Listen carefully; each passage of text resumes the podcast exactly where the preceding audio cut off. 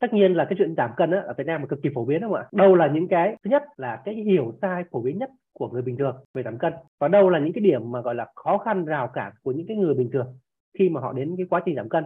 Chắc câu hỏi này rất long là người gọi là rõ nhất rồi. Cảm ơn anh trung. Thực ra thì à, cái phương pháp này thực ra nó tồn tại bởi vì à, vì em đầu tiên vì em là một người cũng à, kiểu giống thầy á em có hai cái bệnh lý nền. Thì quá khứ của em thì các bạn có thể đọc ở trên trên mạng xã hội nó nhiều nhưng mà thực ra thì cái đó là cái mà dây dứt mình nhất. Cái nỗi đau của mình nặng lớn nhất. Thì bắt đầu mình mới mình bảo là thôi, mình phải tìm cách làm sao để cứu mình trước. Bác sĩ comment em là 24 tuổi, em sẽ lên đường. Thực ra là lúc đó mình cảm thấy rất là tụt mút luôn á. Mình bảo là mình là một người nội lực, mình nỗ lực mà tại sao mình lại lại lại rơi vào những điểm như này? Thì cũng rơi một cái điểm bottom là mình chơi tất cả mọi thứ. Xong bắt đầu là mình thấy mình chưa chết. Thì mình bảo là chưa chết thì tôi phải làm cái gì đó cho nó đáng. Thì bắt đầu mấy em thấy là tất cả các bệnh nhân đến bệnh viện á, đều họ đều có một cái công thức chung. Họ đều chỉ được điều trị thôi. Nhưng mà thực ra là cái việc điều trị không thuốc hiện nay cũng rất là nhiều á. Có rất nhiều cái phương pháp nhưng mà không ai có không ai có bác sĩ nào đứng ra nói cả.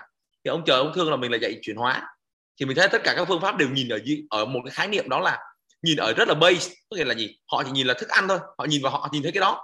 Mà cái đó đúng cái đúng họ nhìn vào cái đó họ hoàn toàn đúng. Ví dụ như là họ nhìn vào là các loại thức ăn họ ăn vào cơ thể và cái này người ta nói cho người ta hiểu rằng là à cái này giúp cho chị giảm cân. Nhưng mà thực ra tất cả những cái ăn vào đều tham gia vào phản ứng của cơ thể.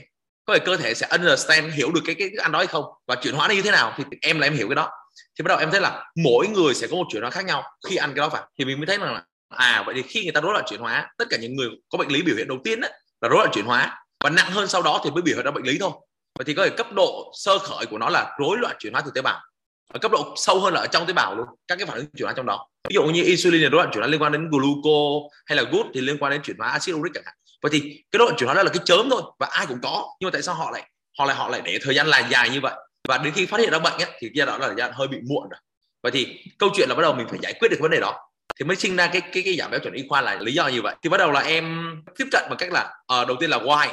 Thì tại sao họ lại không thay đổi cái điều đó? Tại sao họ họ luôn luôn họ muốn những cái mà nhanh như vậy?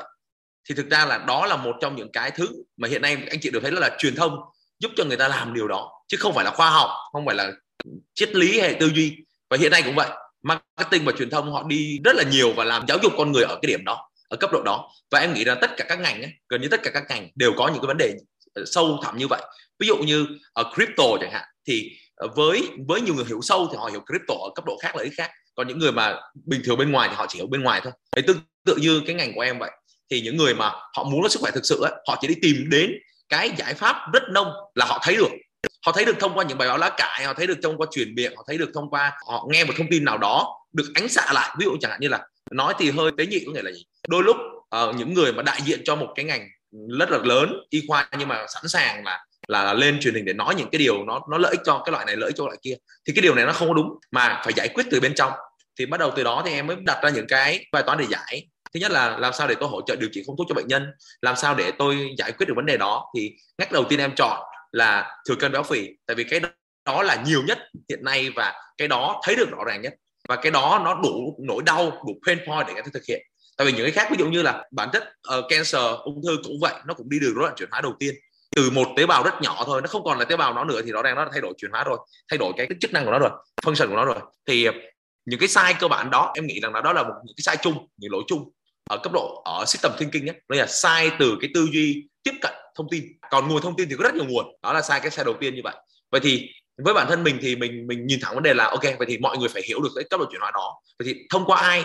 Thông qua ai thì dám làm điều đó? Thì hiện nay thì Việt Nam chúng ta là bác sĩ dinh dưỡng á. Nói chung là không tiệm cận được các cái khoa học quốc tế. Thực sự là như vậy, chưa tiếp cận đủ.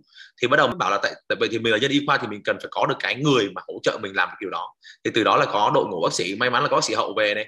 Rồi rất nhiều bác sĩ khác cũng hiểu được cái hệ triết lý ông long xây dựng. Và về thì cũng là, đã tạo ra được một cái hệ sinh thái hiện tại cũng rất là ổn cho MS và gần như là cảm thấy rất là tự hào vì vì việc đã hỗ trợ được rất nhiều bạn, đặc biệt là nhóm bệnh lý. Em có hai case bệnh lý mà hiện tại đến thời điểm này mà em cực kỳ phải nói là cực kỳ tâm, cực kỳ tâm huyết và cực kỳ, gọi là, cái cảm xúc của họ đến bây giờ vẫn còn cho mình để mình nỗ lực. Là hai case là một cây bị bố bệnh lý nền ờ, gút, không đi được, bị sơ hóa, khô khớp gối, đi điều trị thuốc phải cực nhiều luôn, bao thuốc. Rồi là mẹ thì đồng ý à, làm một cho em, còn ba không đồng ý, ba bảo là thằng này đi khắp tất cả các nơi rồi thì thằng này không thể giải quyết được chuyện này, không ai biết để giải quyết được. Thì như em nói câu là, nếu tin thì để đây, còn không tin thì mang về. Thì bạn ấy không đi được bạn ấy không đi được luôn mẹ dắt đến mẹ cõng tới. Và bạn ấy rất nặng bạn ấy cao mét 62 thôi 63 thôi bạn ấy nặng 97 98 gì đó. Xong bắt đầu lại giảm bây giờ bạn ấy còn sáu mấy cân. Thì khi mà giảm không giải quyết tất cả các bệnh lý của bạn ấy giải quyết được là uh, overload khớp gối giải quyết được đái tháo đường giải quyết được uh, các các bệnh lý liên quan đến chuyển hóa và recover lại cơ thể bạn ấy. Và bây giờ bạn ấy đã có con và có gia đình thì điều này là điều mình rất là tâm huyết. Và từ đó thì em thì cứ bám vào sát cái đó. Giải quyết cái why trước à, tại sao họ lại phải phải giảm giảm cân. Giống như thầy ấy thầy cũng vậy mình phải giải quyết cái why trước thì phải từ từ tại vì là họ đã bị một khoảng thời gian rất dài gọi là truyền thông đã làm cho họ tiếp cận những thông tin như vậy thì mình là một trong những cái người gọi là le lói thôi. Thì đôi lúc mình cũng dễ bị cái này có thể share nhưng mà rất dễ bị tác động á nhưng mà bọn em vẫn cố gắng hết sức để, để làm bức tranh nó rõ ràng hơn về sức khỏe. Thì Việt Nam mình đang thiếu một bức tranh duy nhất thôi đó là hỗ trợ điều trị không thuốc và chúng ta cần bức tranh sau khi điều trị. Có nghĩa là điều trị có thuốc xong rồi thì phải cần một bức tranh điều trị không thuốc. Thì liên quan đến dinh dưỡng liên quan đến vận động thì đấy là cái mà mà em đang theo đuổi. Dạ cảm ơn thầy và cảm ơn anh Trung chia sẻ hơi nhiều.